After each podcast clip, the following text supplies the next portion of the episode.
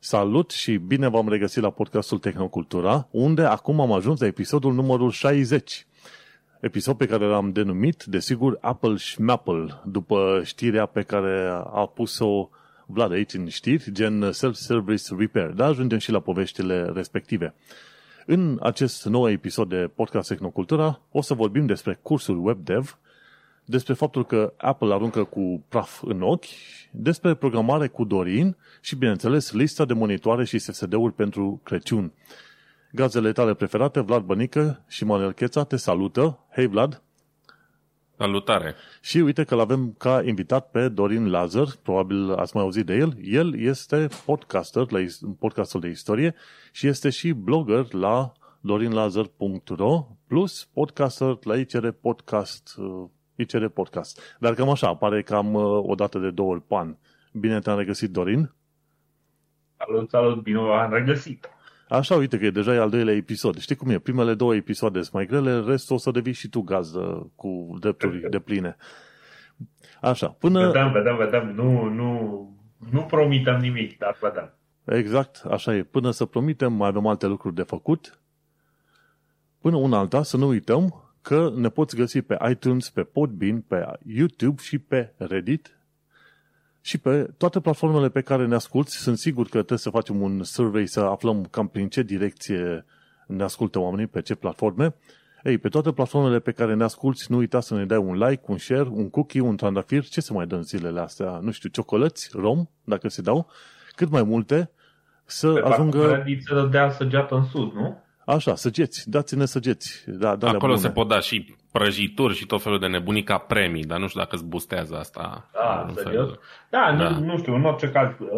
Am încercat la un moment dat și eu să interacționez cu oamenii pe Reddit și după aia mi-am șters contul și au rămas două subreddituri care sunt acum văduvite, pentru că mi-e prea lene să recuperezi acolo interacțiune, știi? Da. N-am folosit niciodată suficient de mult Reddit încât să pot să interacționez.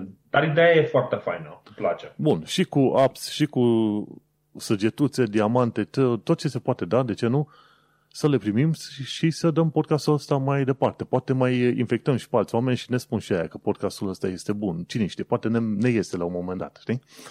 Și așa, uite cum suntem aici, în acest nou episod, avem obiceiul ăsta săptămânal în care să spunem, ok, ce am mai făcut noi în ultima săptămână din punct de vedere al tehnologiei sau ce am mai aflat noi, ceva nou, un minut, două.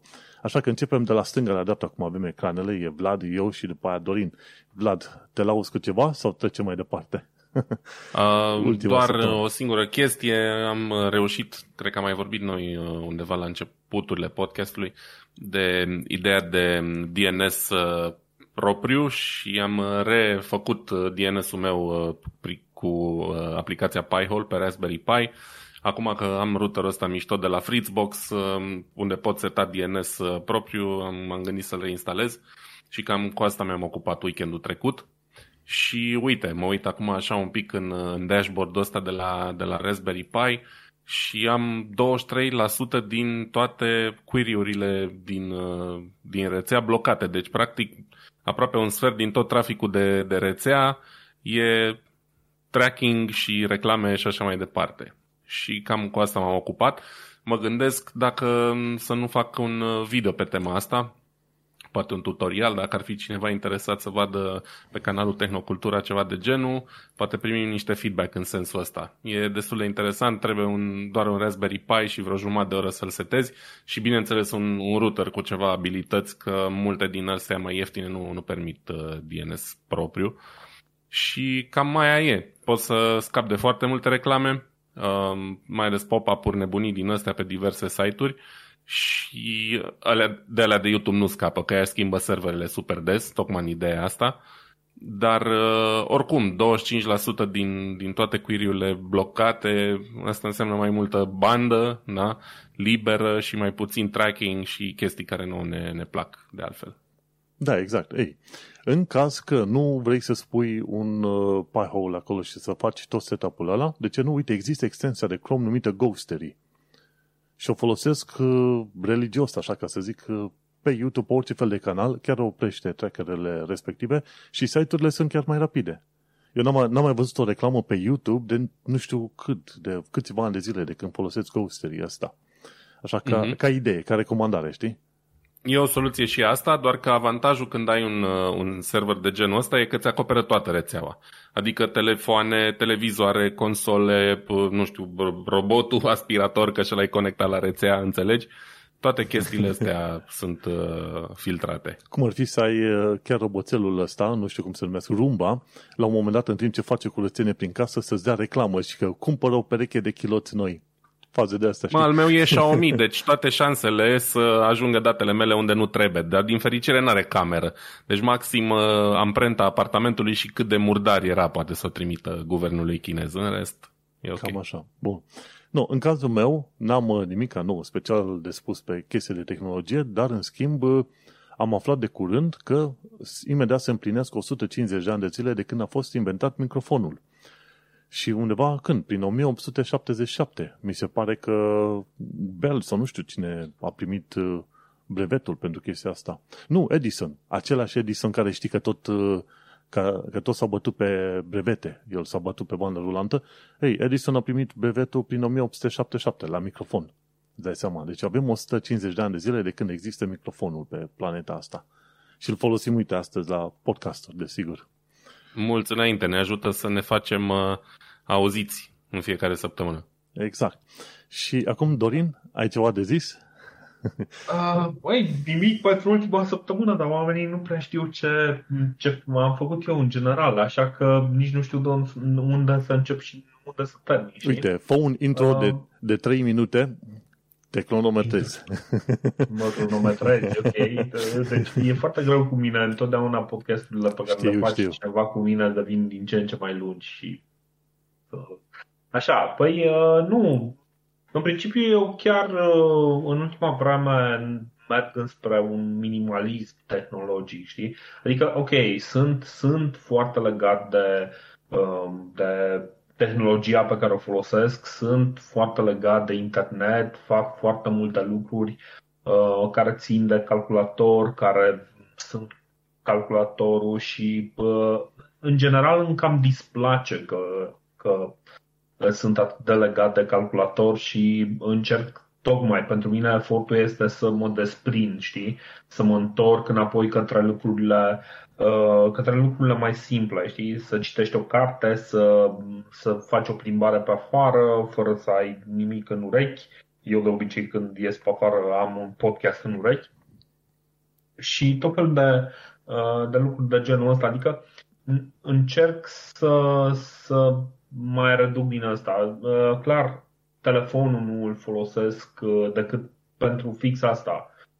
Să dau un telefon, ceea ce se întâmplă o dată sau de 2 ori pe an, și să ascult podcasturi. Ăsta e singurul motiv pentru care, deci dacă aș putea să am aplicațiile de two-factor authentication pe un Nokia 3310, de exemplu, m-aș mutea pe un Nokia 3310 fără niciun regret. Telefonul ăla e bun de autoapărare. 3310 la el. Da, ăsta nou chiar nu știu. Deci, într-un fel, aș vrea să iau un 3310 nou, să-l butonez un pic, să văd exact care e șmecheria cu el. E clar că deja avem niște așteptări de la telefon și telefonul integrează foarte multe servicii. Lumea începe să se obișnuiască să comunice mai mult prin telefon. Mie chestia asta îmi displace. În fine, deci pentru mine motivele mari de mândrie sunt cumva să stau departe de tehnologie, deși, uite, pentru lectură ajung să folosesc chestii precum Paperwhite-ul de la Amazon, care este un produs chiar excelent. Deci, e un fel de Nokia 3310 al e-book-urilor. Face exact ceea ce trebuie și o face bine. Exact.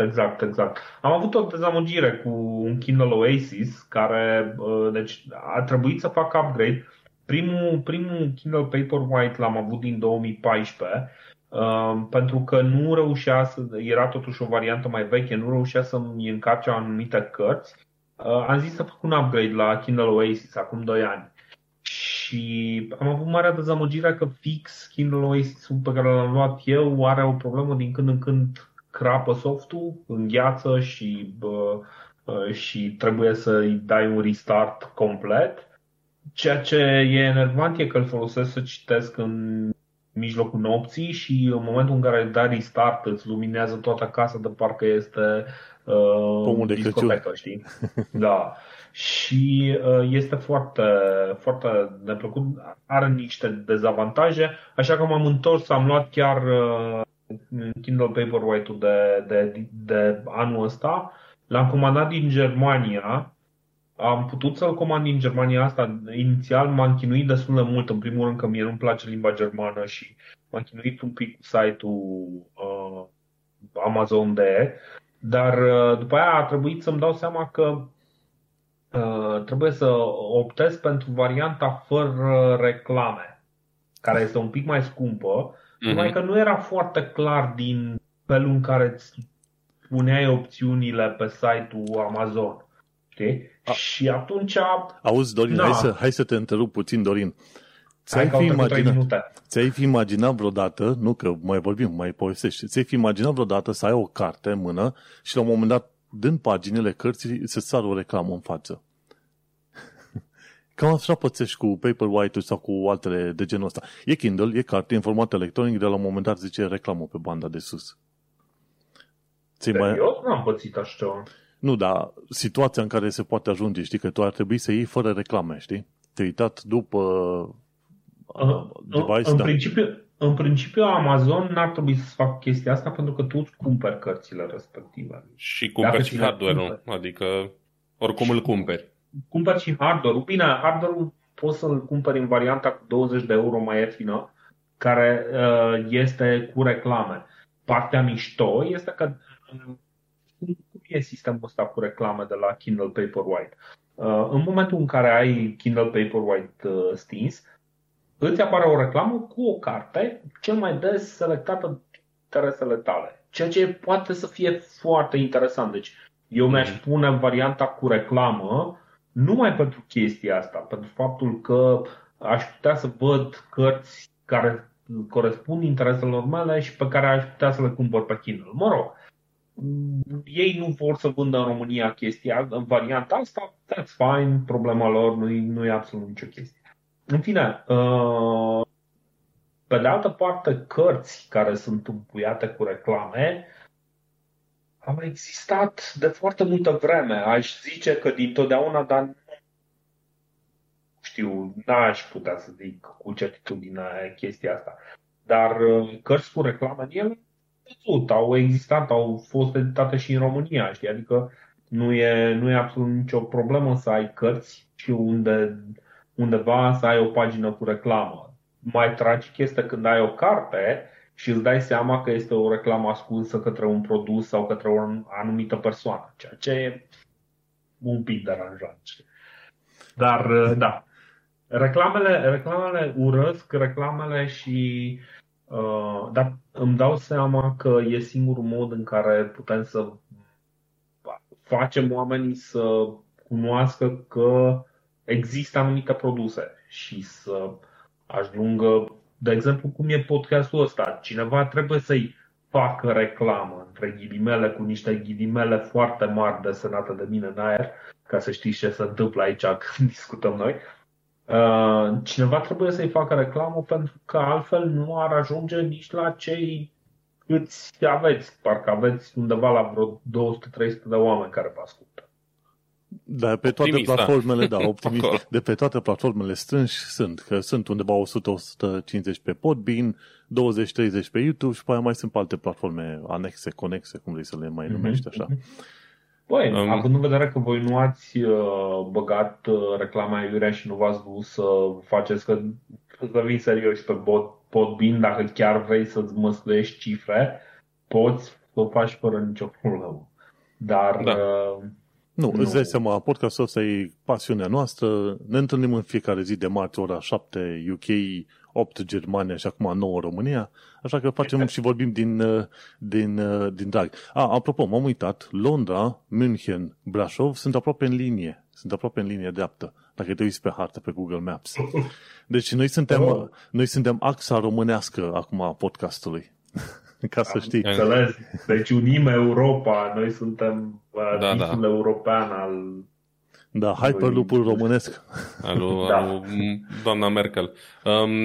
Vreau să zic și eu câteva chestii. Uite, vezi, Dorin a deschis discuția asta foarte interesantă, care am putea numai despre asta să vorbim ore întregi cu minimalismul digital. Nu știu, Dorin, dacă ai ascultat ultimele episoade, dar am vorbit în ultimele episoade despre cartea asta. Am recomandat-o, The Age of Digital Minimalism, se numește, dacă nu mă înșel. Am uitat iară cine a scris-o. În fine, am terminat-o acum vreo săptămână sau două de citit. Uh-huh. Și fix, mă rog, printre multe alte exemple și comparații și așa mai departe, despre asta e cartea, e destul de logic, despre cum facem să ne întoarcem la o perioadă în care folosim tehnologia doar când e strict necesar și cum să eliminăm cât mai mult din, efectiv, gunoiul digital, să zicem așa. Stat pe rețelele sociale aiurea, nu știu, văzut poze degeaba, consumat de clipuri video și așa mai departe.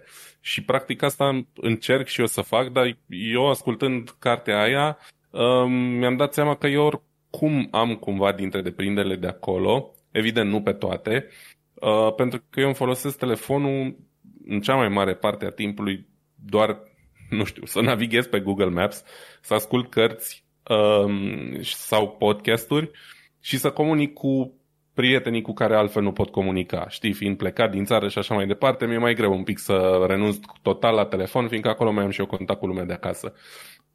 În rest, mi-am dat seama că foarte mare lucru nu mai fac cu el. Că mai comand un Uber sau plătesc parcarea cu el sau așa, astea cumva intră, din punctul meu de vedere, sub umbrela chestiilor utile, știi? Chestii pentru care îți face plăcere să ai un smartphone, nu chestii care îți îngreunează viața, ci dimpotrivă, știi? Mm-hmm.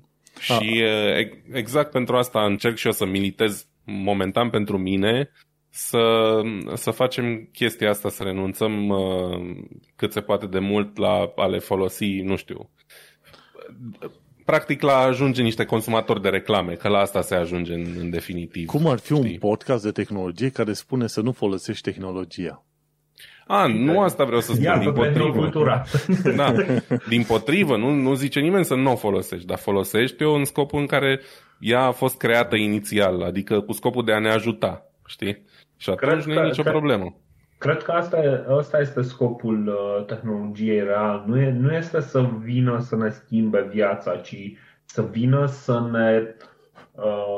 ne ajute să fim absolut mai buni în ceea ce facem, știi? Absolut. Și din păcate noi trăim așa, suntem într-un val de ăsta de prin 2005 și a cam durat până prin 2000. Cam acum e pe terminată, zic eu, o schimbare completă de paradigmă tehnologică și cred că după asta o să urmeze o perioadă de consolidare în care o să intrăm într-un mod în care lucrurile se cam sedimentează, se cam așează, se pun la loc și o să devină un nou normal. Poate ăsta este motivul pentru care, de exemplu, părinții sau bunicii noștri sunt dați peste cap de tehnologie. Pentru că pentru ei schimbarea este mult prea mare, mult prea... Da. De exemplu, nu au scuze. Ei nu au înțelegerea cum poți comunica prin scris, în felul în care noi o facem. Și lucrurile astea pentru noi deja s-au schimbat. Lucrurile sunt gata schimbate. Acum se comunică foarte mult în scris, foarte mult prin video. Și acum, practic, misiunea în anii 2020 va fi să facem din text și video exact modul de comunicare preferat, unde odată era comunicarea directă sau cea prin voce, prin telefon. Hai să mă introduc și un subiectul ăsta, ideea care este? Să folosești un instrument, nu instrumentul să te folosească pe tine, nu? Cam asta e. Dacă ai o lopată, acum nu o să folosești lopata aia să mănânci desertul cu ea. Folosești lopata numai să dai pământul la o parte. Fiecare obiect sau tool pentru rolul precizat și cam atâta este. Dar apropo de comunicare, uite, de exemplu, cum ziceai tu că foarte mulți acum comunicăm prin text și poate video, ci că jumătate din traficul de date pe Messenger, Facebook Messenger în Cambodgia este făcut de audio. Pentru că, de exemplu, limba engleză cu ași, cu caracterele astea, nu se potrivește foarte bine pentru limba khmer, care e folosită în Cambodgia. Și acolo ea vorbesc aproape exclusiv în voice messages. Și acolo îți poți dai seama că discuțiile astea care sunt, de exemplu, pe WhatsApp cu voce, sunt, care par enervante, pentru mine sunt foarte enervante, pentru ei sunt un lifeline, sunt un lucru de bază, efectiv, ceea ce au ei nevoie să facă pe zi, de zi cu zi. Dar nu, aici la Tehnocultura, oricum, îți dai seama, noi sărbătorim tehnologia ca ceva care ne ajută să facem o lucru mai bun, mai bine, sau să ne conectăm cu oamenii mai bine, știi? Într-un mod probabil diferit față de alte dăți. Și desigur, uite, noi nu înțelegem acum cum vine cu criptomonezile și NFT-ul, adică eu cel puțin nu pot să am pretenția să înțeleg. Dar ăștia mai tinerei care fac tot felul de carduri din alea digitale pe Steam și împart între ei și vând pe, nu știu ce, pe diamante sau pe ce se vinde acolo pe Steam, că poți să schimbi acele carduri, ei înțeleg foarte bine sistemul ăla de lucru, știi? Așa că, vezi, cu fiecare generație noi înțelegem tehnologia de acum, dar probabil nu înțelegem pe cea care apare în 5-10 ani de zile de acum încolo. E un ciclu. Chestia cu comunicarea de care îmi ziceai mi se pare un exemplu foarte interesant, pentru că acolo e mai degrabă o deficiență de localizare a soluțiilor tehnologice decât, cel puțin așa cum ai prezentat-o în câteva cuvinte acum, îmi pare mai degrabă o problemă de, cum ziceam, de localizare, nu o problemă tehnologică sau o preferință tehnologică. Este o preferință tehnologică venită mai degrabă dintr-o necesitate, pentru că oamenii nu au uneltele necesare pentru a se exprima exact așa cum vor. Poate ei ar vrea, de exemplu, să se exprime în video, dar n-au suficientă bandă. Poate ar vrea să se exprime în text, dar toate soluțiile sunt făcute contra lor, știi? Așa cum, de exemplu, încă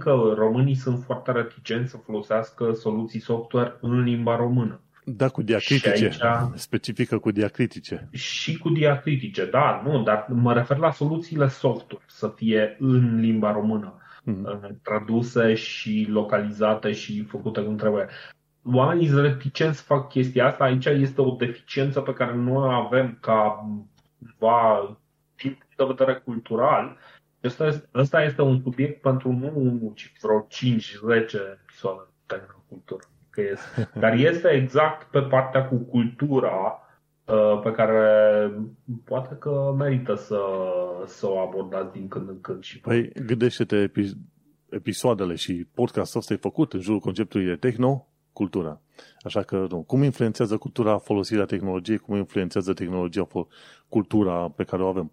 Da, câteodată, să știi că avem cam multe știri câteodată și în loc să avem un timp suficient de mult să judecăm chestiile, trecem prin știrile alea, dar cumva va trebui să adoptăm și un stil mai long form, ca să zicem. Avem doar 2-3 subiecte pe episod și după aia. Dar până una alta, hai să trecem la primul subiect al zilei și anume faptul că vine Crăciunul. Și acum, dacă tot vine Crăciunul și lumea vrea să cumpere chestii, să se răsplătească, uite, am pus aici niște linkuri, ci că lista celor mai bune monitoare de gaming și lista cu cele mai bune SSD-uri. Și atunci, în primul link, o să găsești linkul filmul celor de la Hardware Unboxed. Nu știu dacă tu, Dorin, îi urmărești, dar Vlad și cu mine îi urmărim și ne plac tipii aia. Sunt vreo doi, dacă nu chiar mai mulți, ei fac teste hardware la tot fel de lucruri. Și de curând nu îi urmăresc, dar i-am descoperit prin momentele alea în care ați mai povestit voi de ce fac ei. Și aici, în lista lor de YouTube, el îi prezintă monitoare de gaming pentru 1440p, 1080p, 4K și ultra-wide. Acum întrebarea mea pentru fiecare dintre voi, care credeți că ar fi cel mai relevant sau cea mai relevantă soluție de jucat gaming din punctul vostru de vedere? Eu am părerea mea, voi pe voastră, știi? Păi să înceapă Dorin că în calitate de invitat, eu rămân la urmă. Așa. Da, nu știu, mie mi-e greu, adică în momentul ăsta... Pentru mine am făcut trecerea de la 4x3 la 16x9. Am văzut că formatul viitorului este ceva 16x8, e ceva mai lat un pic, mai un pic diferit, dar în direcția aia să mergești, de fapt format 2x1. Mm-hmm. Nu știu ce să zic, știi? Adică eu încă aș mai sta pe 1920 pe 1080 pentru că ai un frame rate mai bun de la o placă poate un pic mai slabă, ai tehnologia este solidă, este testată, este lucrată. Nu știu dacă ai nevoie de cele mai mari brizuri, cele mai... Și e un simplu Full HD este mai economic și la bani și la buzunar decât orice altă soluție, știi? Și na, aș rămâne cumva conservator, știi? Aș rămâne pe un 1080p care e standardul și o să rămână standardul multă vreme pentru că, sincer, este suficient ecran acolo, știi? Da, am văzut. Da. Ia zi, Vlad. Îmi zic și eu părerea pe scurt. În principiu sunt de acord cu Dorin. Noi am mai zis la podcastul ăsta că ideea de 4K, cel puțin mai ales pentru monitoare de care stai oricum suficient de aproape încât să nu vezi pixeli în cele mai multe situații la o dimensiune standard, care acum e undeva între 24 și 32 de inci, e un pic exagerat. Se consumă și resurse degeaba, da? Pentru că ai nevoie de mult mai mult că ai putere să duci un monitor 4K și nu vei beneficia în principiu de o schimbare drastică. Din punctul meu de vedere, uite, eu acum cred că am și uitat să menționez, am trecut de puțin timp la un monitor 2K, 1440p. Un AOC pe care l-am cumpărat cu vreo 300 de euro, dacă nu mă înșel, de pe Amazon, mi-a fost recomandat. Pentru că e extrem de greu să găsești în ziua de azi un monitor bun care să te satisfacă și din punct de vedere culori și funcții și așa mai departe la un preț decent. Există multe monitoare extrem de scumpe, există mai puține monitoare decente ca imagine, dar la un preț rentabil, știi? Și vroiam ceva de 32 de inci, un pic mai mare decât ce aveam până acum. În fine, ăsta a fost cumva compromisul perfect și chiar sunt foarte mulțumit de el. Aveam nevoie de 2K, la 32 de inci să zicem că nu e cel mai rău lucru din lume. E ceva musai? Nu e musai. Eu sunt prefer oricând un monitor cu o rezoluție mai mică și cu un panou de calitate, care se vede bine. Uite, am un frame rate de 144 de herți. Nici măcar asta nu pot zic că mă impresionează, știi? Eram mulțumit și cu 60, e ceva mai bine când joc Dota și se întâmplă multe chestii pe ecran, dar nu mi-a schimbat viața niciun fel. Deci ca idee și pentru mine contează mai mult calitatea culorilor. Deci ți-ai luat monitor IPS, nu? Nu, dacă mi-aș permite, mi-aș lua ceva OLED sau o chestie de genul ăsta, dar le sunt încă extrem de scumpe, știi? Sau micro-LED sau Dumnezeu știe că sunt atât de multe în ziua de azi încât efectiv n-am mai făcut față să țin minte toate tehnologiile astea. Dar ca idee pe mine mă interesează mai mult culorile, contrastul, modul în care arată imaginea decât rezoluția. De-aia am în continuare televizorul meu principal, e un Sony de 124 de centimetri Full HD, nu e 4K, dar la distanța la care stau eu de el nici nu trebuie 4K, nu se vede efectiv niciun pixel. Toată lumea care vine la mine zice, ăla e 4K. Nu e 4K, știi? Doar că imaginea e foarte mișto la el. Asta e chestia. Panoul e super bun și n-a fost scump. Dar tocmai asta, am făcut compromisul ăsta, am ales o rezoluție mai mică pentru un panou mai bun, ca culori etc. la aceiași bani, știi? Și nu-mi pare rău deloc de chestia asta. Cam asta e ideea mea. Și trebuie să știi, ca de obicei, să știi exact ce buget ai și ce vrei să faci cu monitorul ăla. Dar de principiu 4K nu e o soluție. Uite, la 2K cele mai noi jocuri nici n-ajung la 100 de frame-uri și am un GeForce 2070, un procesor destul de bun, înțelegi? Deci, pentru ce 4K? Da, exact. Nu, am încercat cu ultra-wide, de exemplu, și a fost relativ ok. Un timp, până am început să mă uit, să mă joc în jocuri și având prea mult real estate în ecranul ăla, știi că ziceau ăștia, cumva zi impresia că te uiți după colț. Nu, e prea mult ecran, prietene. E prea mult ecran. Deci cu ultra-wide nu merge, că e prea multă informație pentru tine acolo. 4K nu vreau să încerc așa din principiu, pentru că, cum ai zis și tu, faci pur și simplu prea mulți pixels wasted pe acolo. Sunt prea mulți la un loc, na, consum energie, n-ai degeaba. M-am dus totuși la 14.400, dar de ce? Pentru că la muncă, pe la biroul nostru, pe unde lucrăm acolo, la firma asta, unde m-am angajat în UK, m-au pus la o masă cu un Mac și cu monitoare din astea specifice Mac. Și acolo am văzut ce înseamnă un monitor din ăla pe IPS. Am avut întotdeauna panouri TN, alea care sunt calitate mai fadă, așa, culorile mai șterse, mai amărâte.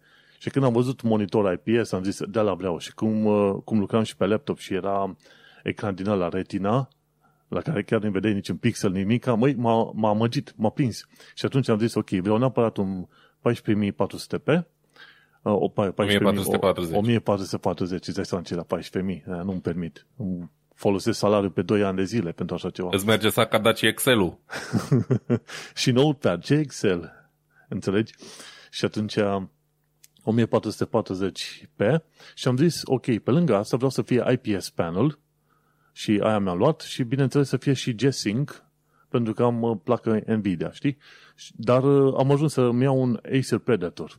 Dar a costat, cum se spune, un arm and a leg, deci 500 și ceva de lire, știi? Puțin cam scump pentru mofturile astea. Fiecare după mofturile lui. Dar adevărul e, cum zicea și în surveiul ăla de Steam, majoritatea oamenilor, adică 70% dintre jucători, dintre gameri, sunt în continuare pe Full HD și nu e păcat deloc.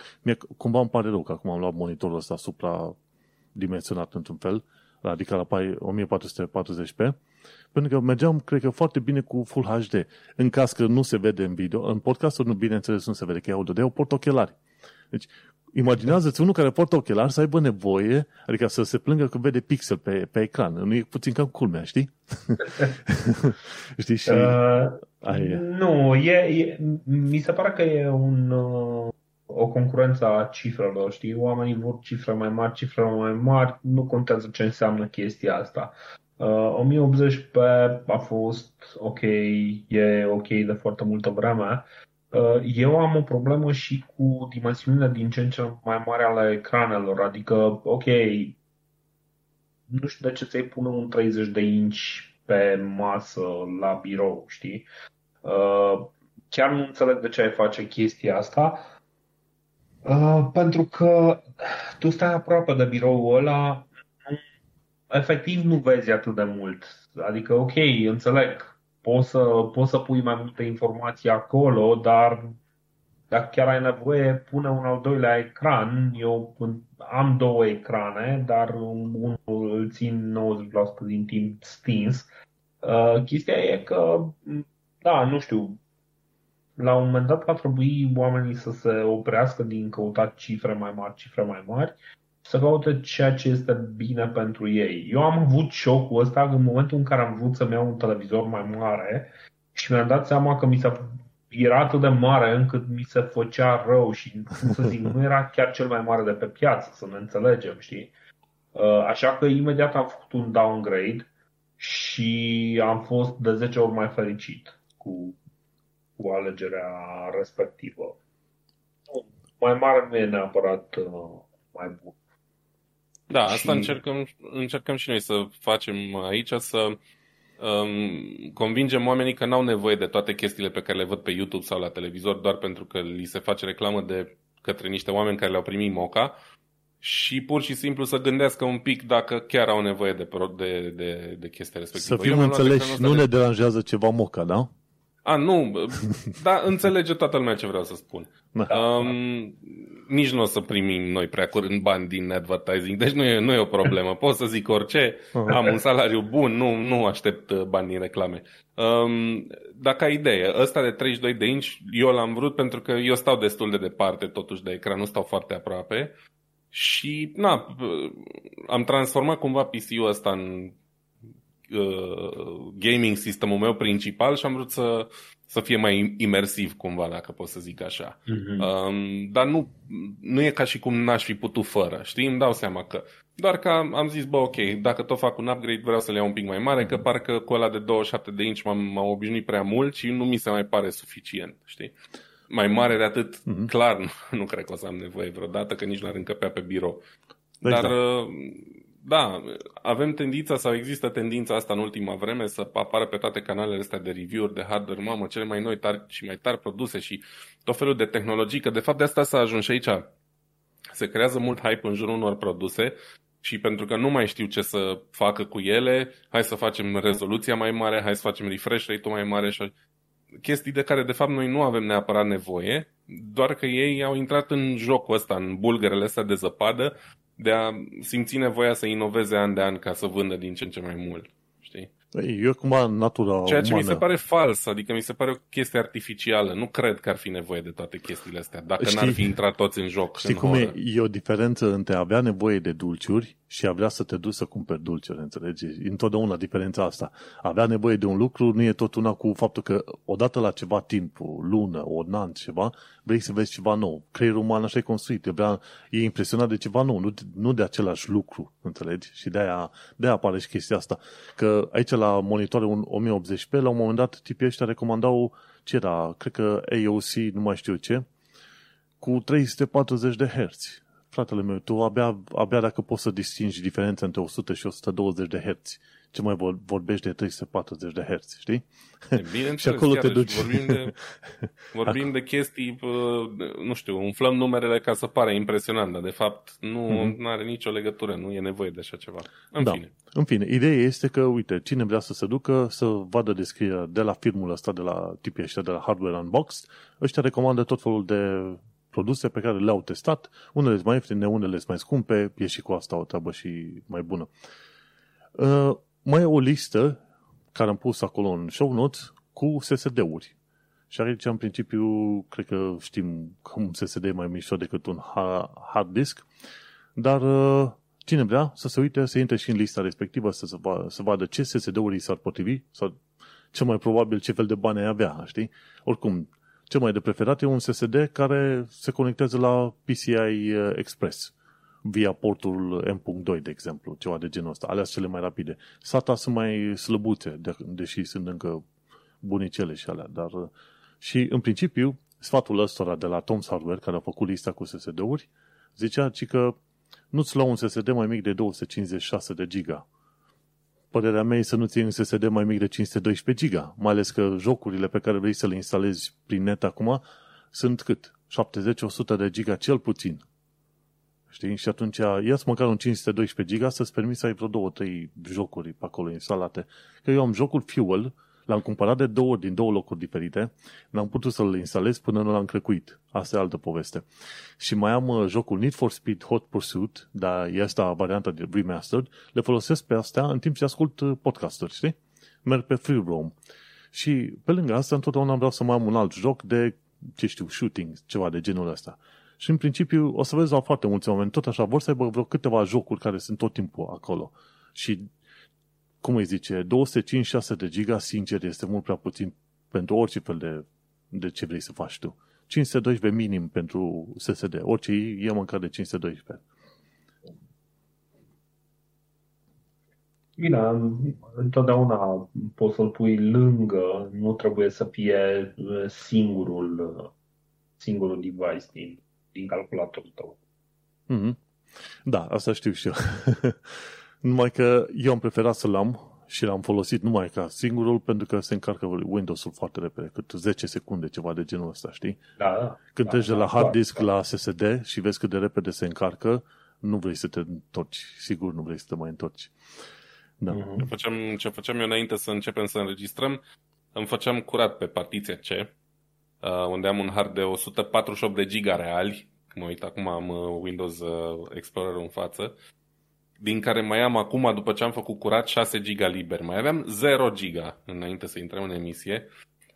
Evident că 148 de giga pe partiția cu Windows a devenit insuficient, mai am și niște aplicații instalate și problema cea mai mare, sau poate aveți voi o soluție pentru mine, e când vrei să faci curat, pentru că îmi dau seama că multe dintre aplicațiile nu pot să le șterg pentru că nu vreau să le șterg sau nici măcar nu ocupă atât de mult loc și atunci de unde Dumnezeu s-au adunat fișierele astea?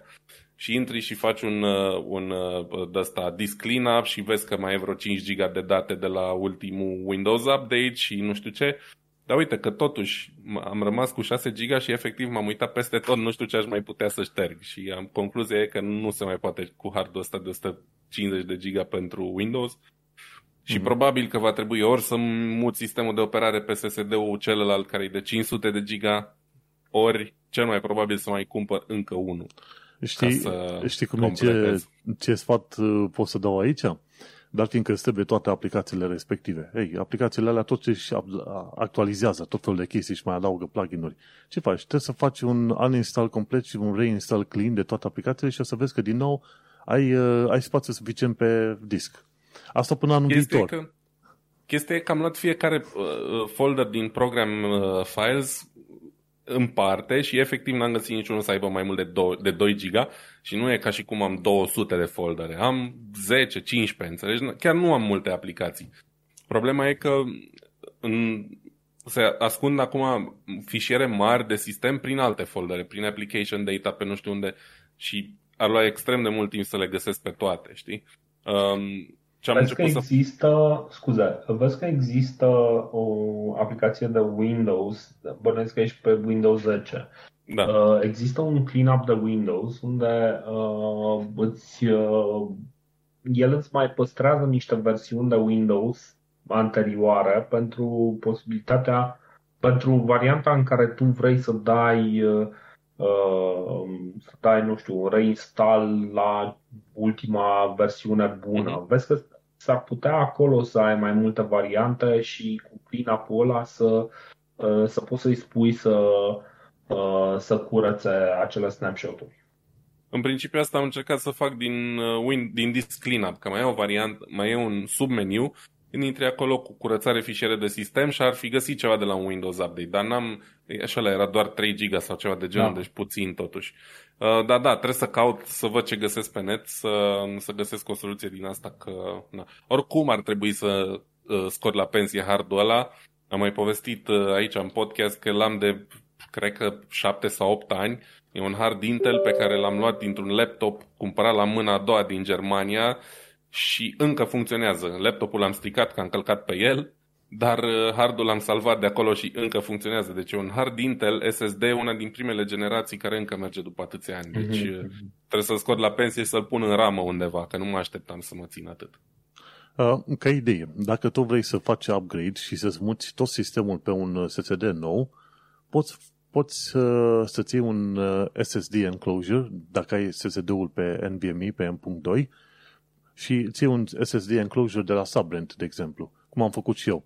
Și atunci ce am făcut? Am făcut transferul de sistem cu toate fișierele de pe SSD-ul vechi pe SSD-ul nou. A durat ceva timp până a copiat, dar a copiat exact. Și tot ce am trebuit să fac, am scos din SSD enclosure, l-am băiat în calculator și a pornit pe loc fără niciun fel de problemă, știi? Ăștia de la Sabrent îți dau o aplicație numită Acronis 2 Image for Sabrent. M.2 nu o să pot să mai îmi iau, că am un singur slot și deja am un SSD în el, deci va trebui să-mi iau pe SATA 1, că ăsta pe care am acum, Windows-ul, e tot pe SATA. În fine, astea ne pierdem în detalii. Văd eu ce fac. Momentan mai am alte cumpărături mult mai importante pentru sufletul meu de făcut. Ok, hai să mergem la știrea ta cu oferta de la Mashables, foarte interesat. Da, mă gândeam că o să fii interesat, e mai puțin o știre, mai mult o ofertă de Black Friday, dar sună extrem de bine, atât de bine încât mă gândesc și eu foarte serios să o iau. Am mai vorbit despre faptul că am încercat să mă apuc de JavaScript și așa mai departe, am cam tras-o pe linia moartă și pe asta că am avut o perioadă mai aglomerată, în fine. Ideea e că pe Mashable a apărut pe magazinul lor online oferta asta, un curs de full stack developer, full stack web developer, la un pic mai puțin de $30, $29.9, practic 30, da? Și e vorba de un curs, bine, ei au pus aici la fiecare din modulele astea o valoare de $200. În orice caz, cursurile astea cred că valorează mai mult decât ăștia $30, dacă sunt și de calitate, asta nu am de unde să știu. Ideea e că cine vrea să se apuce de web development și nu știe de unde să înceapă, cu $30 cred că nu poți să dai greș. E vorba de, mă uitasem undeva, acum au dispărut lista, uite, accesul e lifetime, ceea ce e foarte bine, deci nu ești condiționat să te apuci azi sau mâine să înveți, unul la mână. Și apoi e vorba de undeva la peste 20-30 de ore de conținut în total în toate cursurile astea, știi? Deci valoarea e destul de mare. N-are rost să enumăr acum toate elementele. Cine e interesat, linkul e în show notes. Poate te-ai uitat umanul peste astea și din postura ta de web developer știi să zici dacă sună bine ce e aici sau nu. Mă, în principiu sună bine orice te face să înveți, înțelegi? Deci faptul că, ca de exemplu, eu am învățat WebDev singur. Singur, bineînțeles, căutând resurse online, că nu înveți așa singur, că nu vine cunoștințele de front-end developer din neant, așa, din filozofiile antice, nu. Căutând pe internet, învățând, copiind, efectiv, dai click de apta și te uiți la website-ul și vezi cum fac și pe aia te uiți în codul lor de JavaScript, îl copiezi, îl pui la tine, îți distrugi tu site-ul, dar așa am învățat. Și atunci, în principiu, eu zic că merge dacă, plătind acei $30, cumva te obligă să-și înveți, știi? Că eu am pățit că am mai cumpărat cursuri din alea de cyber security, am dat $15, $20 și n-am învățat. Deci merge măsura în care te obligă să înveți, știi? Banii pe ceva nu te obligă absolut nimeni să faci nimic cu treburile alea. E o treabă pe care au învățat-o oamenii în timp ce și-au umplut bibliotecile Steam cu jocuri. Da, exact. Eu cumperi și nu le joci neapărat. Important este că există oferta asta și, într-adevăr, uite, vezi, se face un push destul de mare. Băi, faceți-vă webdev că e relativ mai simplu, știi? Dorin, ce vreau să zic și ție la un moment dat, să înveți programare cum ai învățat și tu și să faci și pe C, e o chestie cel puțin un nivel mai sus de webdev, de orice înseamnă webdev, știi? Faptul că pot să folosesc Chrome-ul ca un fel de IDE în care să văd eu cum modific cod și așa mai departe, e datorită faptului că programatori pe C au construit acel developer tools în Chrome și pot să folosesc mai departe. Deci, din punctul meu de vedere, am văzut întotdeauna desktop developers, cum sunt numiți așa clasic, developerii pe C, Rust și altele, și Java, i-am văzut întotdeauna cu un nivel mai sus. Acolo îți trebuie ceva mai multă muncă și dedicare, știi? Așa că full stack dev, sincer, poți să înveți și de unul singur. Dar e vorba de energia pe care vrei să o depui pe acolo. Mă gândesc că cineva, dacă chiar plătește și e din România pentru cursurile alea, eu cred că chiar va intra să vadă despre ce este vorba și să le învețe, știi? Și asta. Nu știu cum, Dorin, tu ai învățat programare mai mult de la facultate sau de unul singur? E complicat. Am învățat din toate părțile. Facultatea a fost un pic în urmă și în momentul în care noi eram la facultate, practic, oamenii de la facultate veneau cu un sprijin teoretic, dar care nu s-a dovedit foarte util pe termen lung, deși sunt lucruri, de exemplu, în zona de bază de date, care, teoria cel puțin este universal valabilă. Eu am o relație un pic mai ciudată și cu facultatea, pentru că eu am făcut facultatea de 4 ani, pe vremea când se făceau 4 ani, după care am stat câțiva ani deoparte și am făcut un master după. Pentru mine, momentul în care am mers să fac masterul a fost practic o ieșire din concretul la ceea ce trebuia să fac zi de zi și o reîntoarcere, reinițiere în aspectele teoretice, în aspectele filozofice ale software development-ului și pentru mine a fost o schimbare majoră. M-a ajutat să văd niște lucruri în perspectivă, dar nu strict prin ce făceam la facultate, ci pentru faptul că m-a făcut să reanalizez din punct de vedere teoretic anumite lucruri. Și în meseria mea mai departe am avut maturitatea de a îngloba aceleași metode, aceleași idei, știi? Și poate ăsta este motivul pentru care mai nou chiar le recomand oamenilor: băi, nu vă grăbiți neapărat cu facultatea. Bine, acum facultatea este de fapt un liceu partea a doua, dar să nu se grăbească neapărat cu studiile, pentru că, sincer, majoritatea nu au maturitatea pentru a înțelege ce se întâmplă acolo. În ceea ce privește web development-ul, ai spus chestia aia cu web development-ul este mai sus, mai jos, e mai jos. Mai jos am zis, da. Decât development-ul în C, nu știu ce să spun. Și în momentul în care te uiți la productivitatea pe care o are cineva care codează în JavaScript, care face niște chestii de prezentare care în partea cealaltă ar fi foarte greu de făcut. Sunt niște lucruri care merg împreună și nu există nivel mai sus, nivel mai jos. Sigur, cel care codează în C trebuie să fie mai atent. Asta e prima treabă. Lucrează la un cu totul alt nivel și rezolvă altă clasă de probleme.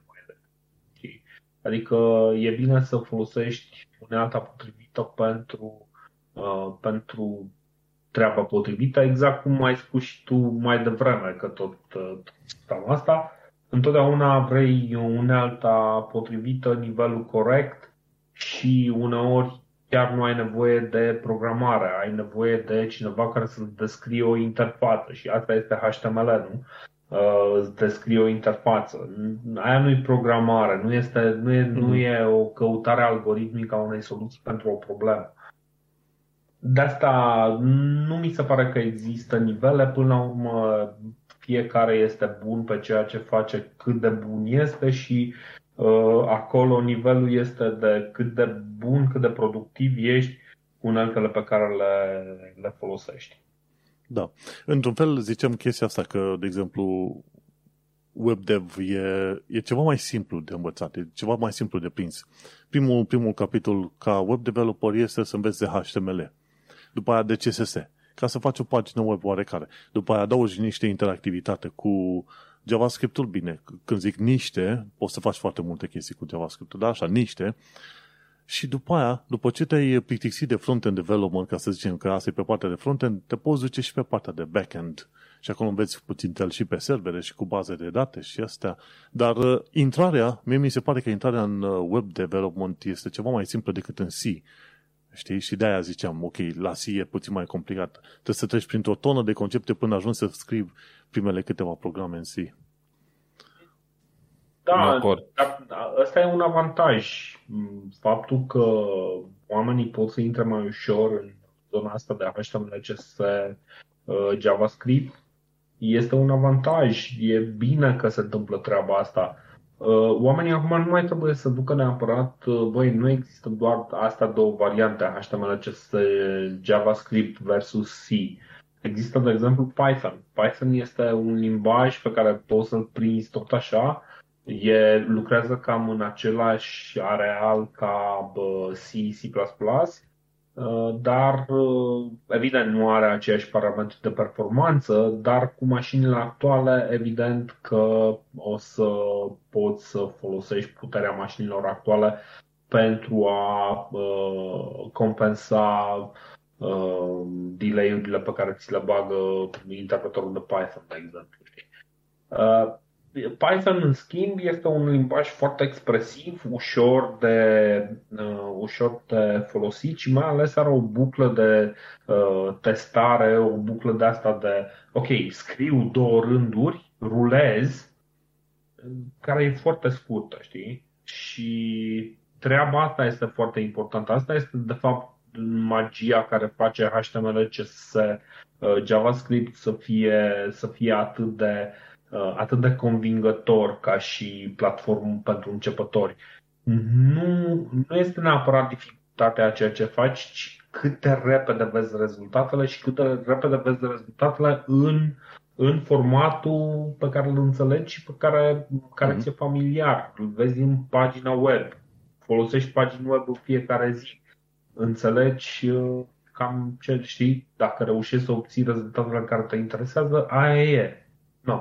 Cam așa și Python este pe partea aia. Încă se leagă de un terminal, tot pui print hello world și chestii de genul ăsta, care nu se mai face în zona asta de web development. Ce mi se pare foarte important este că nu ar trebui să-i penalizăm pe oameni pentru că încep cu ceva mai ușor. Mi se pare că oamenii care încep cu stack-ul ăsta, JavaScript și trec prin JavaScript au un mare dezavantaj, tocmai pentru că intră mult prea repede și nu au răbdare și nu mai reușesc să intre în profunzimea ceea ce se întâmplă acolo și le ia foarte mult să înțeleagă toate procesele de desubt. Da, exact. Ei vin de deasupra și sapă mult până să ajungă jos. E mult mai simplu când pornești de jos și urci. Exact, de-aia, uite, ca să fac o mică paranteză la ceea ce ai zis tu, noi la muncă avem WebDev workshops și în acele workshop-uri le ținem undeva joia, cam o oră și ceva. Ne întâlnim și seniori, și middleweight, și juniori și învățăm împreună ceva, ori noi învățăm pe juniori câte ceva și avem la un moment dat unii dintre juniori care, într-adevăr, ci că codează în JavaScript, dar, în schimb, au probleme destul de mari să înțeleagă conceptul de funcție. Când vii în programare, ca mine, care am făcut liceul de Mateinfo și am fost învățat de conceptul de funcție înainte de a ajunge să scriu o linie de cod, mie mi-a fost destul de ușor să-l fac, să-l implementez și așa mai departe. Dar cum zici tu, când au venit oamenii ăștia, o parte dintre ei și au scris cod de JavaScript, au văzut că merge și după aia le explici conceptul ăla de funcție, pentru unii dintre ei este destul de complicat. Mai ales când ajungi la chestii gen o funcție poate returna o altă funcție care la rândul ei face numai știu ce alte chestii, știi, și îi amețești cu totul. Și într-un fel întotdeauna încerc să-i trag pe oameni, hai să mergem către bază. Ok, e bine că știm să folosim, ce știu, o serie de funcții, să array-uri, ori o librărie, ceva de genul, uite, jQuery, de exemplu, încă se folosește și astăzi. Bibliotecă. Așa, bibliotecă, da, că librărie, bibliotecă. Știi, library în engleză, știi, și când traduci prost, e bibliotecă. Și ai, de exemplu, și ceva ca jQuery, care a ajuns la versiunea 3 în momentul de față.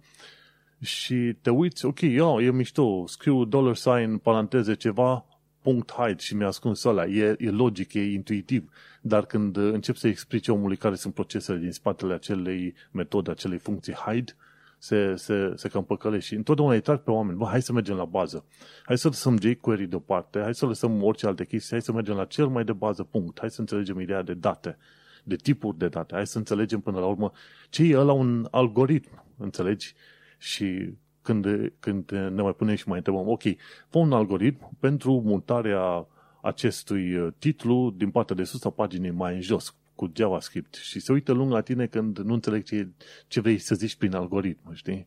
Și atunci sunt perfect, dar cumva e bine să ai ambele approach-uri, știi? Dacă n-ai altă șansă și, să zicem, nu ești foarte pasionat de computere, merge să te bagi în front-end development și când te-ai descurcat cât de cât să deschizi o pagină, să faci o pagină și să scrii cod acolo, cumva poate să intri să aprofundezi ceva mai bine tehnologiile respective.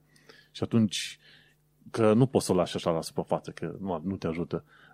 Dar ca să închei paranteza, mersi Vlad pentru recomandare, uite, $30, mie nu mi se par deloc bani mulți și oamenii, și mai ales că e full stack, și cu backend și cu baze de date, de ce nu? Nu mi se pare de ce mult, deloc mult.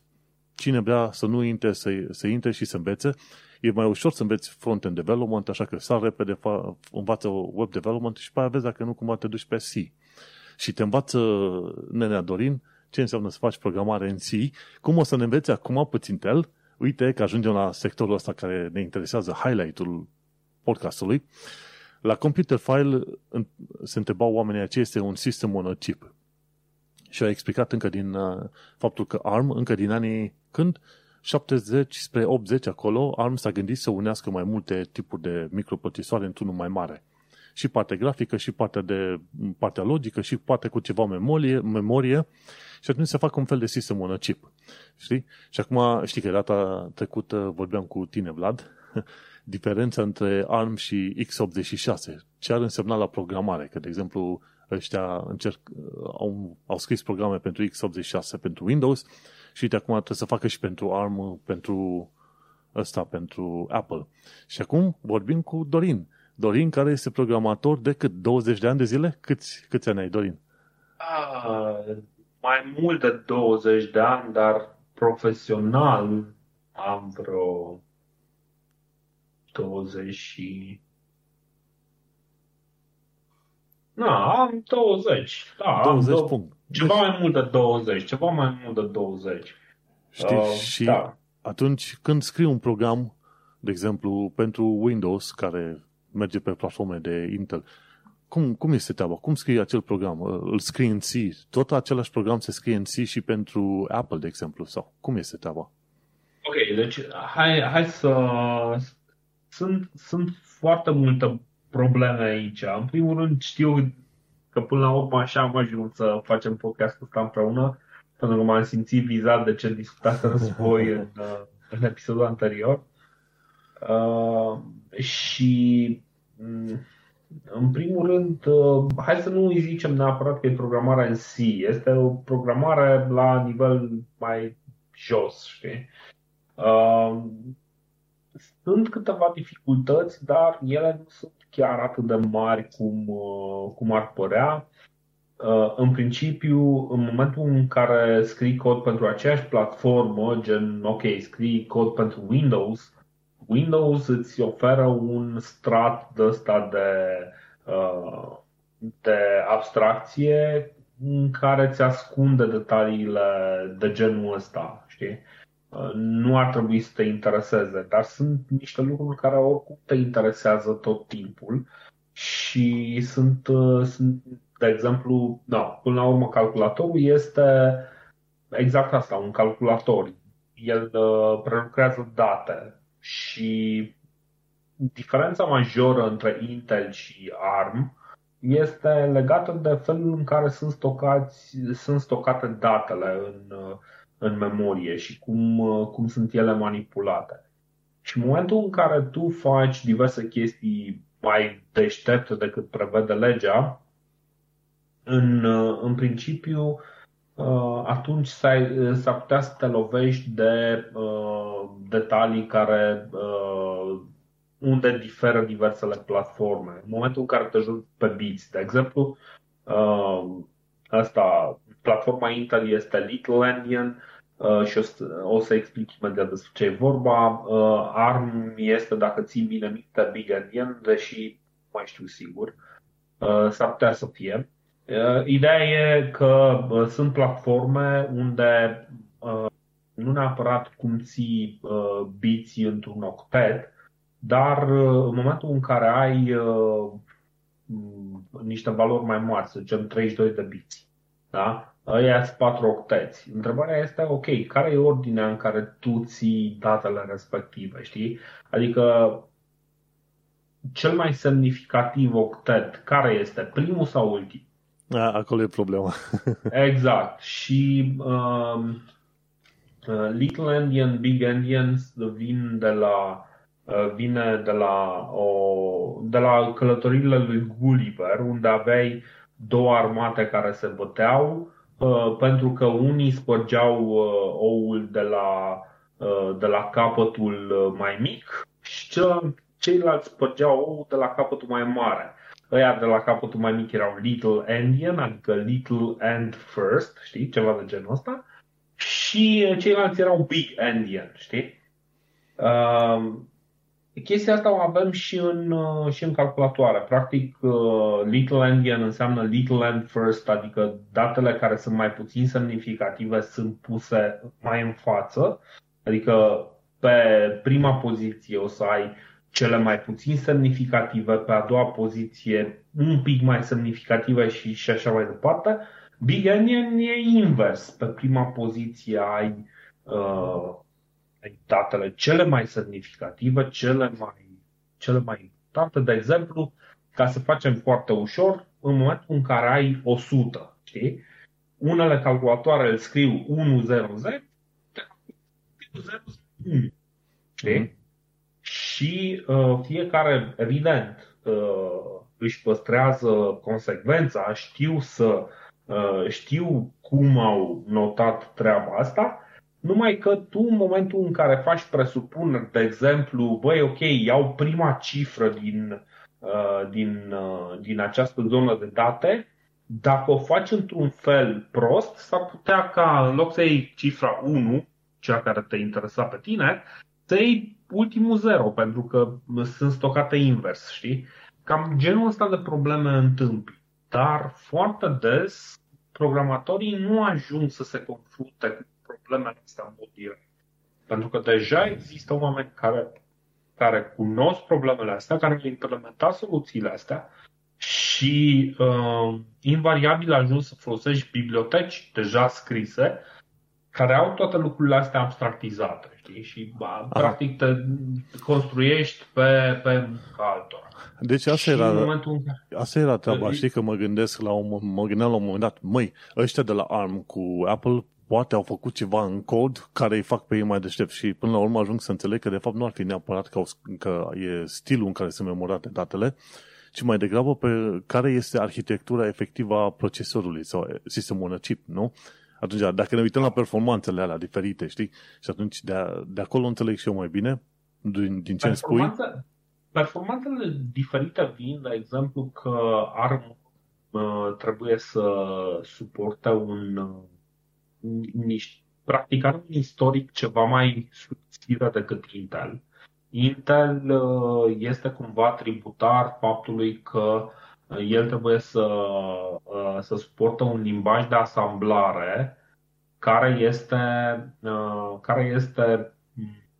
puternic învechit. Deci ei au două generații, au trecut de la 8-bit la 16-bit, la 32 de bit, acum 64 de bit, au 4 generații în total, 4 generații majore, știi, unde lucrurile sunt gândite complet diferite, ei practic tot suportă backwards chestiile astea, până într-atât încât, știi că teoretic nivelul cel mai jos pe care poți să-l atingi este ceea ce noi numim limbaj de asamblare. Ei bine, acel limbaj de asamblare este de fapt un limbaj oarecare, pentru că limbajul respectiv de asamblare se duce în cod mașină, dar codul ăla mașină este de fapt văzut ca un limbaj de nivel înalt și ăla este tradus în interior în ceea ce se numește microcod, care face lucrurile la un alt nivel,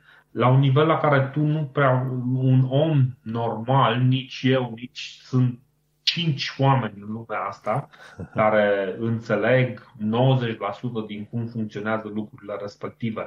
Adică un calculator, dacă vrei să explici, de exemplu, cum funcționează un procesor modern, deci de la nici măcar 386 deja devine foarte complicat să le explici. Acum totul se întâmplă cu procese paralele. În același timp rulează 5 variante ale codului tău pe același procesor și cea mai corectă ramură este cea aleasă. Codul pe care îl scrii tu se uită calculatorul la el și zice: bine, ok, deci asta vrei să fac. O să fac eu ce îmi trece mie prin cap, care o să dea exact același rezultat și de 10 ori mai rău. Și asta pentru că se fac diverse proceduri gen pipelining, ai 5, 10, 15 tire diferite pe care poți să le urmezi în același timp. Problema ta este că dacă pui un if, trebuie să sari în altă parte. Totul deja e foarte complicat, știi? Și atunci ce se întâmplă în procesoare este incredibil de complicat și cu cât ai un istoric mai scurt în spate de dus, cu atât e mai ușor. Și ARM profită cumva de pe chestia asta și bine, ARM e deja construit în... Vine dintr-o altă zonă hardware, știi? Adică e văzut acolo, ARM practic există și are succes pentru că consumă incredibil de puțin pentru ceea ce face. Asta a fost marele avantaj și practic este exact cum ziceam, școala aia diferită, ori mergi de sus și încerci să sapi ca să ajungi jos, ceea ce face Intel, ori încep de jos și consum foarte puțin curent și tot adaugi diverse chestii, ceea ce face ARM, știi? Intel încearcă să-și reducă consumul, ARM încearcă să sporească facilitățile pe care le oferă, știi? Și asta este ceea ce e diferit și acum ARM deocamdată pare că câștigă. Da, și în materie de programe, știi că la un moment dat vorbeam cu Vlad că nu sunt toate programele mutate sau portate pe Apple, pe noul procesor ARM. Deci, până la urmă, e o chestie doar de timp până când programatorii scriu și nu e o chestie inerentă. De exemplu, ARM cere ca ceva să fie mai special. Cum ai zis tu, sunt bibliotecile alea de care trebuie să te folosești. Da, corect. Problema este că foarte mulți își distribuie codul ca cod binar. Nu își dau codul sursă, știi? Dacă și-ar da codul sursă, lucrurile ar fi ceva mai simple, dar doar dacă ai ceva gen open source, atunci ai codul disponibil tot timpul și nici atunci nu este 100% gata să fie portabil de pe o parte pe cealaltă. Așa că tu ai niște binare care sunt făcute cu tipajul ăsta de asamblare al lui Intel, pe care nici măcar Intel nu l-ar mai vrea suportat, dar trebuie să-l suporte că asta este istoricul lui și ăsta trebuie tradus în termen de ARM, care are cu totul altă logică, alte cerințe, alte restricții. Sunt lucruri pe care poți să le faci pe Intel, nu poți să le faci pe ARM. De exemplu, pe ARM, pe unele platforme, nu poți să ceri un singur octet. Nu poți. Trebuie neapărat 4 și neapărat aliniați la multiplu de 4, știi, adresa. Sunt tot felul de lucruri de genul ăsta pe care poți să le faci pe Intel, nu poți să le faci pe ARM. ARM este mult mai restrictiv, de asta foarte mult soft o să ajungă să fie emulat, dar e foarte posibil ca performanța lui să fie destul de slabă. Uite, așa că mai învățat și noi puțină istorie de programare și alte chestii de genul ăsta. Nu, până la urmă, în toată istoria asta cu programarea și cu ARM versus x86 de la Intel, vedem că istoria te poate încurca, cum e în cazul lui Intel. Dar nu, e bine, uite, mai învățăm câteva lucruri noi, de aia și tehnocultura. Bineînțeles, îți mulțumim că nu ne-ai băiat în prea multe detalii, să ne amețești prea tare, dar contează că înțelegem ideea, știi? Ideea. Asta e important, adică știi că într-adevăr cred că din afară, dacă nu înțelegi exact cum arată lucrurile astea, pare ceva de genul, păi nu vor ăștia, că le elene, că le-ar fi simplu, că nu este simplu întotdeauna și lucrurile sunt foarte complexe. Și mașinile astea noi sunt niște bestii foarte complexe. Adică totul e foarte complicat, știi? Totul e foarte complicat și faptul că cu atât mai admirabil este că poți să ai niște oameni care nu au niciun pic de experiență să învețe câteva zile JavaScript și să facă câteva programe care să chiar să facă mașinile astea incredibil de complexe, să facă niște lucruri interesante pentru ei, știi? Asta mi se pare fantastic, pentru că lucrurile sunt de o complexitate teribilă în momentul în care chiar intri în fiecare detaliu și explici oamenilor cum arată protocolul HTTP, cum arată criptarea din spatele HTTP. Dacă tu iei un om și explici toate lucrurile astea de la început, îl pierzi. Îl pierzi complet, știi? Și atunci e bine că există o cale foarte simplă prin care oamenii pot să intre în câmpul ăsta și să descopere cât de mult pot. Da, exact. Da. Mersi, fain de introducere. Hai să vorbim și cu Vlad aici. Uite, ai știrea asta de la Apple.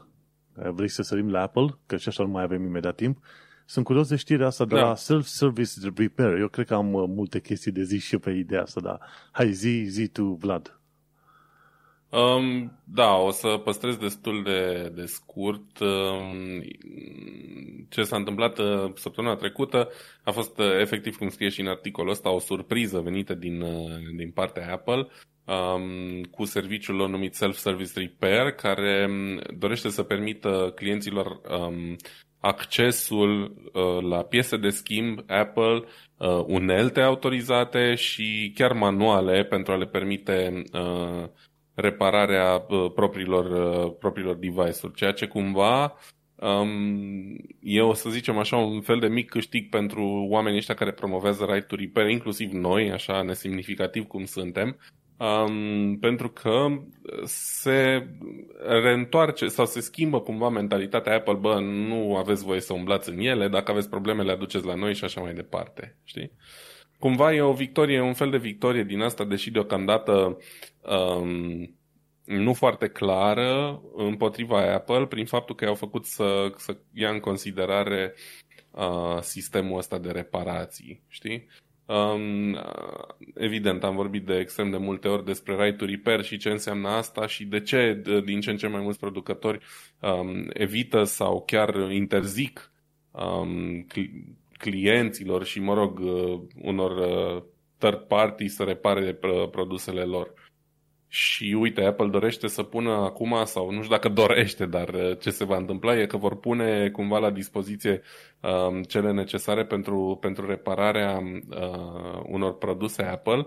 Ceea ce nu se știe foarte exact e ce înseamnă asta, adică cum va fi implementat programul ăsta efectiv. Pentru că oamenii își pun întrebări de genul, va trebui să cumperi toate piesele de la Apple sau poți să folosești și piese third party?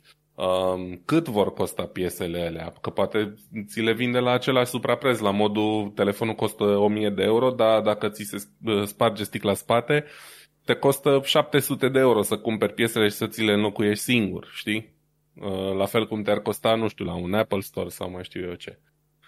De-aia zic, cumva e în dubii, iarăși nu se știe ce se va întâmpla cu magazinele sau cu shopurile gen al lui Louis Rossmann, care făceau asta până acum profesional, știi, sau cât de profesional se putea vor beneficia și ei de chestia asta, să e cumva dedicat serviciul ăsta doar cumpărătorilor Apple. Și așa mai departe. Ideea e, eu vreau să văd partea bună din asta, ceea ce înseamnă că Apple încearcă măcar să facă pași în direcția pozitivă, ca să nu mai creeze toată tensiunea asta și toate problemele care vin cu faptul că oamenii nu își pot repara niște produse destul de fragile totuși și care a căror durată de viață poate fi ușor prelungită cu niște reparații minore. Să nu uităm că Apple e e compania care oferă cel mai lung suport pentru toate produsele sale, că vorbim de laptopuri, telefoane, tablete și așa mai departe. Dar e foarte ușor, la fel de ușor cum zgârii sau spargi ecranul pe un Samsung care are suport 2 ani în cel mai bun caz, la fel de ușor e să spargi ecranul și pe un iPhone care are suport 5 sau 6 ani. Dar dacă ai spart ecranul, o să vrei să scapi de el. Dacă reparația e mult prea scumpă sau dacă e imposibilă, da? Mai devreme sau mai târziu o să vrei să-l dai, chiar dacă tu ai mai putea teoretic, după o reparație, la un preț pe măsură, da? Nu exagerat, să mai folosești produsul ăla încă un an, 2-3. Și atunci rămâne de văzut ce se întâmplă. Eu m-am gândit inclusiv la varianta că eu vrea să fie un test, să vadă câtă lume vrea efectiv să-și repare singure produsele și să zică, uite, vezi, am avut dreptate, că de fapt lumea, lumea nu se înghesuie la programul ăsta. Da, știi? Da, vezi, nu contează că se înghesuie sau nu, o să fie lege în curând. Mi se pare că și pe Uniunea Europeană tot la fel o să facă un push mare pe direcția asta, așa că ar fi bine să facă pe bune. Din ce am înțeles eu, tot în urmă cu vreo câte 10-15 ani, Apple era la fel, zicea, hai că vă ajutăm să faceți reparații cât mai bine. Și s-a dus toată treaba aia neant. Așa că, acum, dacă se întâmplă într-adevăr, mi-e teamă și mie să nu fie, cum ai zis și tu, condiții în alea foarte dificile, costuri foarte mari și atât de restrictiv încât la un moment dat să nu poți face nimic. Dar e posibil să fie implementat chiar așa de prost, pentru că vor vedea că la orizont vor fi obligați să implementeze sistem de right to repair sau moduri din astea în care poți să îmbunătățești produsul sau să ți-l repari, știi? Da. Da. Rămâne de văzut ce se va întâmpla efectiv. Pe de altă parte, cu atât mai mult cu cât va fi lege, probabil că își doresc să fie pregătiți pentru momentul în care va deveni lege chestia asta, știi?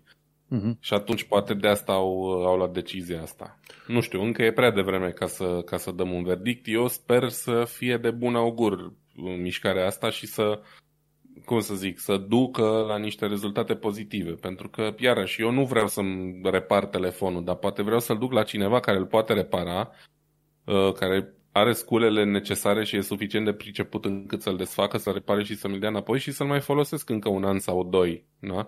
Nu uite cum am pățit acum, mi s-a stricat iPhone-ul vechi și a trebuit să îl schimb pentru că nici nu știu unde aș putea să mă duc ca să încerc să-l repar. Și să-l desfac eu pot, dar nu-mi garantează nimeni că îl mai pot pune și la loc, știi?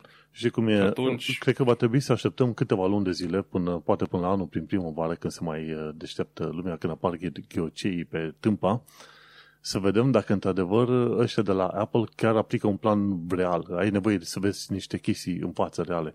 Și dacă într-adevăr le aplică cum trebuie, celelalte firme...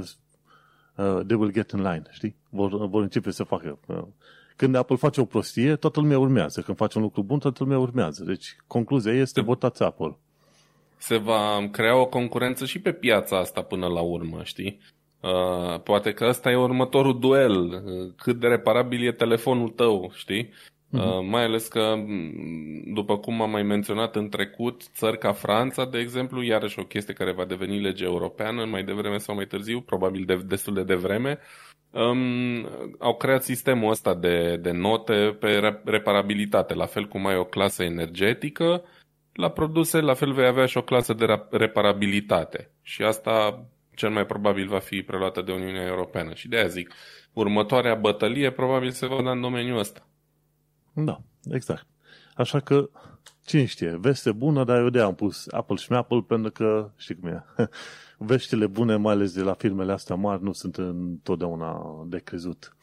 Dar, în fine, tot ce pot zice e că, uite că am ajuns la finalul subiectelor celor mai mari, hai să mai petrecem doar 1-2 minute să pomenesc doar de câteva chestiuni foarte scurte din episodul ăsta, înainte de a încheia cel mai nou episod de podcast, ci că de la Android Central am aflat o chestie, ci că Samsung Galaxy Buds creează probleme din cauza nichelului folosit în ele, ci că unii oameni s-au infectat la ureche sau s-au iritat cel puțin la ureche din cauza Samsung Galaxy Buds. Deci, nu știu cât e de adevărată, e mai mult anecdotă, dar ideea e că s-a întâmplat suficient de mult încât au scris ăștia de la Android Central și așa că oricum, ziceam că vreau să cumpăr niște buds, earbuds, dar nu știam exact de unde. În fine, cel puțin știu că o să evit de la Samsung deocamdată. Nu știu, care dintre voi folosiți earbuds? Niciunul? Eu sunt obsedat de earbuds, am mai zis chestia asta. Eu am niște AirPods Pro, acum le folosesc destul de mult. Am avut zile în care am stat 8 ore pe zi cu ele în urechi la muncă, ascultând muzică în timp ce lucram și așa mai departe. Uneori mă mănâncă canalul urechii, dar nu am avut probleme, infecții, chestii de genul ăsta niciodată. Și folosesc de multă vreme earbuds de tot felul, dar în general unele de calitate, deci n-am avut niciodată unele ieftine, știi? Tocmai pentru că țin la chestia asta. Da. Bun. Da, în programa putam și eu ploapă în urechi. Nu, nu mai înțeleg foarte bine cu ele și am trecut pe niște căști over-ear. Acum unul din brandurile mele favorite e Sennheiser și dacă tot au fabrică în Brașov, de ce nu? Chiar au produse de calitate și acum chiar am trecut pe o variantă Bluetooth care e uimitor, chiar mi s-a părut foarte, foarte bună, îmi place că poți să ai două dispozitive diferite în același timp, să ai telefonul și laptopul, de exemplu, și ambele conectate și face switch inteligent între ele. Asta mi-a plăcut foarte mult. Ce căști ai, ca să le trecem și noi în show notes? Ce căști, care sunt alea cu Bluetooth? Stai, că zic imediat.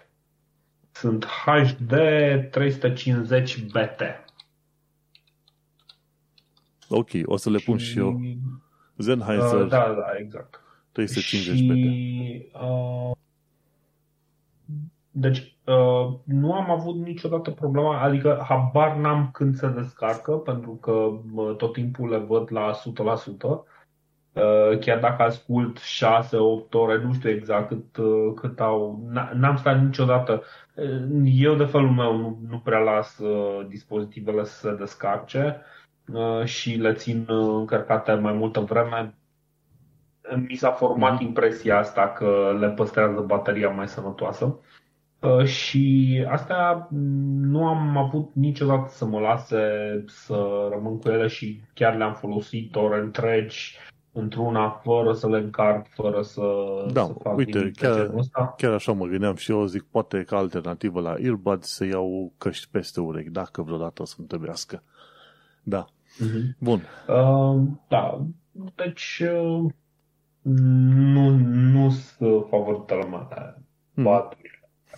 Vezi, avem aici Vlad care este cu earbuds, Dorin care e cu căști, iar eu sunt indecis, știi? Deci n-am nimerit bine în episodul ăsta. Hai să mergem. De toate, cred că am vreo 8 perechi de căști în total, dacă ar fi să le listez pe toate și 3 sau 4 dintre ele le folosesc prin rotație destul de des. Eu sunt obsedat un pic de subiectul ăsta, deci nu vreau să intru prea adânc în el. Într-o zi vom vorbi ceva mai pe larg. Bun. Știri pe scurt, fără prea multe comentarii, Interesting Engineering ne anunță faptul că mașinile Tesla pot rămâne blocate dacă tu ai aplicații, de exemplu, și vrei să pornești mașina prin aplicații și serverul Tesla e picat. A fost unii oameni, de curând s-a întâmplat treaba asta, n-au putut să intre în mașinile lor sau să le pornească, pentru că ei intrau în mașină prin aplicația Tesla și serverul Tesla era picat și oamenii ăștia au rămas pe lângă mașini. Doar ca idee așa, să știe... Să nu fie leneși, să apese pe butonul ăla, să deschidă mașina cum trebuie. E ceva mai mult de atât, cred. Uh-huh. Cred că e problema de autentificare, știi? Adică, de exemplu, tu când te bazezi numai pe telefon, iei doar telefonul cu tine, nu iei cheile. Cheile le lași înăuntru, nu știu exact pe ce chei funcționează sau ceva de genul ăsta. Numai că dacă tu ai siguranța că îți merge de pe mobil, o să iei doar mobilul cu tine, ceea ce, da, e cumva de înțeles și atunci problema, de fapt, pentru că am lucrat la soluții de genul ăsta, problema, de fapt, e că trebuie să ai, în primul rând, să-ți construiești aplicația în așa fel încât orice punct ăsta de failure să aibă un workaround, știi? În cazul ăsta ei ar fi trebuit să îți ofere posibilitatea, de exemplu, să deschizi mașina prin Bluetooth, știi? Printr-un canal de comunicare locală, să te poți autentifica și să poți să zici, da, uite, eu sunt ăsta, poate nu Bluetooth, poate altceva, dar ar fi trebuit să poată să facă treaba asta local. Și mi se pare că oamenii care merg gen Tesla, care merg pe soluții de genul ăsta, în care te fac dependent de o resursă care din punctul lor de vedere, dar va fi foarte rar când se va întâmpla chestia aia. Da, domnule, o să fie foarte rar, dar o să întâmple fix atunci când eu, nu știu, poate trebuie să fac o curbă foarte bruscă și tu deodată vrei să te reconectezi la serverul din cloud. nu facem chestii de genul ăsta și trebuie niște măsuri de siguranță în plus.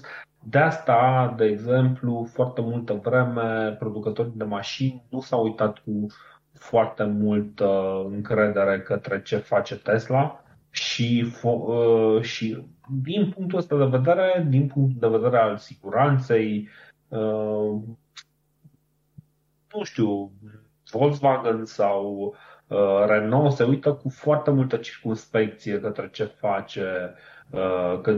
ce face Tesla. Știi? Chiar dacă Tesla face un produs foarte popular, este iPhone-ul mașinilor, chiar dacă se întâmplă chestia asta, există și alte considerate care trebuie luate în seamă și care sunt mai importante pentru oamenii care intră în mașinile alea. Coolness factor-ul nu ar trebui să fie neapărat unul, dar știm că oamenii sunt cum sunt oamenii. Știi? Exact, da. Și așa sunt prinși. Mergem mai departe la videotutorial. E un site destul de vechi. Eu de acolo am învățat să instalez WordPress-ul prin prima oară, în 2010. Videotutorial, da? Pe canalul de YouTube. Și tipul ăsta a făcut un filmuleț nou cu instalare Windows 11 cu cont local. Știi că, în mod normal, îți trebuie cont Microsoft să instalezi Windows 11 și explică acolo câteva metode prin care poți să-ți instalezi contul local. Prima oară trebuie să faci stick-ul USB bootabil, te deconectezi de la orice fel de chestii legate de internet și atunci reușești să instalezi Windows-ul 11. Acum nu mai știu cum e cu problema aia cu serial number, că la un moment dat tot trebuie să le introduci. Cred că la 3 luni de zile faci o reinstalare sau ceva de genul ăsta. Dar uite că există metodă de instalare Windows 11 cu cont local. Mai mult, poți să faci un bypass, să treci peste cerințele alea de TPM și alte prostii din alea pe care știi, Vlad, că insista Microsoft aiurea, efectiv aiurea, știi? Și obliga pe oameni. Ea neapărat softul, adică hardware-ul cel mai nou. Uite că nu e nevoie, poți să instalezi Windows 11 pe calculatoare vechi de 10-15 ani. Se poate, știi? Și ultima știre pe astăzi, guess what? Penuria, sau vrei să zici ceva, Vlad? Nu, vreau să zic doar că era clar că se va întâmpla asta, pentru că altfel și-ar limita ei singur extrem de mult pool-ul de potențial clienți. Probabil că nu era suficient testat pe sisteme vechi și de aia și-au luat așa niște măsuri de protecție inițial, cine știe. Da. Și ultima chestie, uite, penurie de printere pentru utilizatorii casnici. Ce că acum e complicat să vrei să-ți cumperi și imprimanta acasă. Cel puțin pe UK. Au început să se plângă oamenii că n-au imprimante. Nu reușesc să cumpere imprimante pentru că lipsa microchipurilor a dus la lipsa distribuției, așa cum era înainte, știi? Îți dai seama, mașini afectate, plăci video afectate, computere afectate și acum și imprimantele, știi? Totul până la imprimante, știi? Asta, hai să dăm o lege să fie totul până la imprimante. Cred că asta o să fie treaba pe care... subiectul anului 2022. Penuria de chipuri și impactul penuriei de chipuri asupra ce se întâmplă. Ăsta e motivul pentru care, din punctul meu de vedere, trebuie să ne gândim la diversificarea surselor de chipuri și ar trebui să ne gândim, de exemplu, în Europa să aducem cât mai multe facilități de producție și nu știu, mie mi-ar plăcea ca, de exemplu, România să devină un Taiwan al Europei, știi? La fel zicem și noi în podcast ăsta, știi? Toți zicem, hai guvernarea asta, dacă vor să atragă atenție, să strângă bani mai mulți în România, de ce nu? Să dea niște teren liber, să dea niște tăieri de taxe pentru Intel și alte firme de astea mari să-și deschidă în România. Plus că piața de muncii e puțin mai ieftină în România decât în restul Europei. E mai complicat, pentru că... Nu avem infrastructură, în primul rând. Și asta și nu vrei să-i convingi pe Intel, vrei să-i convingi pe TSMC să facă treaba asta. Ori de ce ar veni TSMC în România? TSMC vrea să meargă în Germania și să facă cu totul alte lucruri. Aici e o discuție economică, iarăși, de câteva episoade de podcast de discutat. E mai degrabă o treabă care ține de economie. Mie mi se pare foarte valoros totuși să-ți construiești know-how pe producție de chipuri și să ajungi. Mi se pare că din Europa sunt prea puțini producători care chiar să dezvolte know-how interesant, știi? Ăsta e motivul pentru care acum toată lumea este dependentă de TSMC și criza asta a chipurilor, nu e o treabă care e neapărat datorată crizei copii. Este ceva ce era pe care se întâmplă oricum. Da, da. Sub diverse forme și lucrurile astea trebuie practic să fim conștienți că criza asta a chipurilor este o criză care trebuia să vină și era inevitabilă.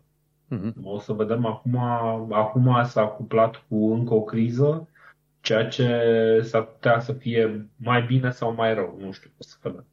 Mă, și cum e, din punctul meu de vedere, și cu asta cred că închei, orice fel de creator de chipuri să vină în România, tot e un plus mare pentru România, știi? De-aia mai atragem atenția în podcastul ăsta, bă, trageți de mânecă pe cineva pe undeva, trimite să facă chipuri și 386, fără în România, nu știi, folosești la Tamaguchi din aia sau ce mai sunt, știi?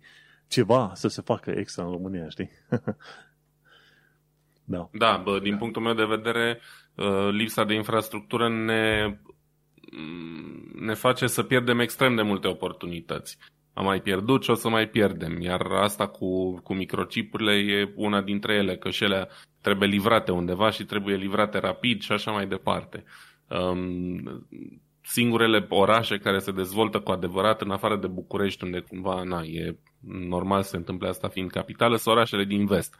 3 orașe, da? Atât. Brașovul stagnează, nu prea a mai venit industrie în Brașov, da? Sunt chestii mici care se întâmplă sau aceeași industrie de 10, 15, 20 de ani. În domeniul producției, că apar birouri, call center, suport și așa mai departe, acolo e o chestie care ține extrem de mult de infrastructura locală, pentru care n-ai nevoie neapărat de drumuri, autostrăzi, căi ferate, aeroporturi și așa mai departe. Dar pentru tot ce înseamnă producție, cam ai. Și toată lumea se plânge și se chinuie cu chestia asta în România, iar nu cred că poți rezolva o criză de chipuri făcând capacități de producție într-o țară din care n-ai cum să le scoți rapid, știi? Doar dacă deci le pui la să oferim și noi ceva la schimb, nu numai vrăjală. Eu știu ce oferim noi la schimb, e granița cu Ungaria. Păi pui fabricile chiar pe granița cu Ungaria și gata, e autostradă directă, 5 km. Da, avem nevoie și în alte părți, înțelegi? Acolo există și acolo s-a dezvoltat extrem de mult deja industria, dar e nevoie și în alte părți. Nu e nevoie numai acolo. Acolo, da, e soluția simplă, dar de ce să nu faci atunci direct în Ungaria, unde salariile probabil sunt cam la fel, dacă nu mai mici, și distanțele sunt mai mici față de vest. Da? Iar nu e un argument suficient de bun. Know-how-ul pe domeniul ăsta n-ai acolo, cum să zic eu, istoric, știi? Și atunci e o serie de factori. Nemții, adică în momentul în care suntem acum și chestiile astea sunt considerate așa de o importanță strategică, militară și cum mai vrei tu, nu vor să riște să se ajungă iar la o criză și atunci o să evite țări instabile, economic și așa mai departe, cum e și România, din păcate, în continuare. Germania investește acum nu mai știu câte, vreo 100 de miliarde sau mai mult în capacități de producție în Germania, că și-a dat seama, bă, stai așa, că noi avem 4-5 producători mari de autovehicule care țin efectiv Germania în spate și dacă industria aia se duce în naibii, am încurcat-o, știi? Și atunci nu prea își mai asumă riscuri, momentan. Când se vor mai liniști lucrurile, probabil că o să înceapă să se gândească, bă, hai să facem și asta nest, cum facem atâtea lucruri. Dar momentan nu avem destule argumente ca să atragem investiții de genul ăsta. Uite-te și tu ce se întâmplă iar în Parlament, guverne, tăcă. Noi odată la an schimbăm guverne. Cine o să vină cu chestii atât de importante? Hey, știi? Poate cineva în Parlament ascultă podcastul Tehnocultura. Și cu chestia asta... Am pretenția că publicul nostru e mai cool decât ce se întâmplă acolo. Măi, nu știu. Ideea este că, uite, am ajuns la final de episod. Hai să nu mai ținem nici oamenii și nici eu să nu vă mai țin pe voi pe fir pe aici. Am ajuns la final de episod. Înainte să închei, aveți shameless plugs, Vlad, Dorin? Nu. Pentru mine, podcastul de istorie este la adresele cunoscute. Căutați podcast de istorie peste tot pe unde vă vine prin cap că ar putea să fie vreun podcast. Suntem acolo. Podcastdeistorie.ro, ca să aveți un loc bun de început. ICR Podcast nu prea mai scoatem. Există și el, ICR Podcast.ro, dar nu prea mai scoatem foarte rar, pentru că deja ne-am dat seama că anumite lucruri au fost făcute și discutate și poate trebuie să ne gândim la niște lucruri noi. Și evident dorinlazăr.ro, sunt acolo, mai scriu din când în când, dacă vreți să mă urmăriți. Mulțumesc, cei care vor să intre în contact cu mine sunt pe Twitter, twitter.com/dorinlazăr. Cam asta ar fi, the shameless plugs. Foarte bine.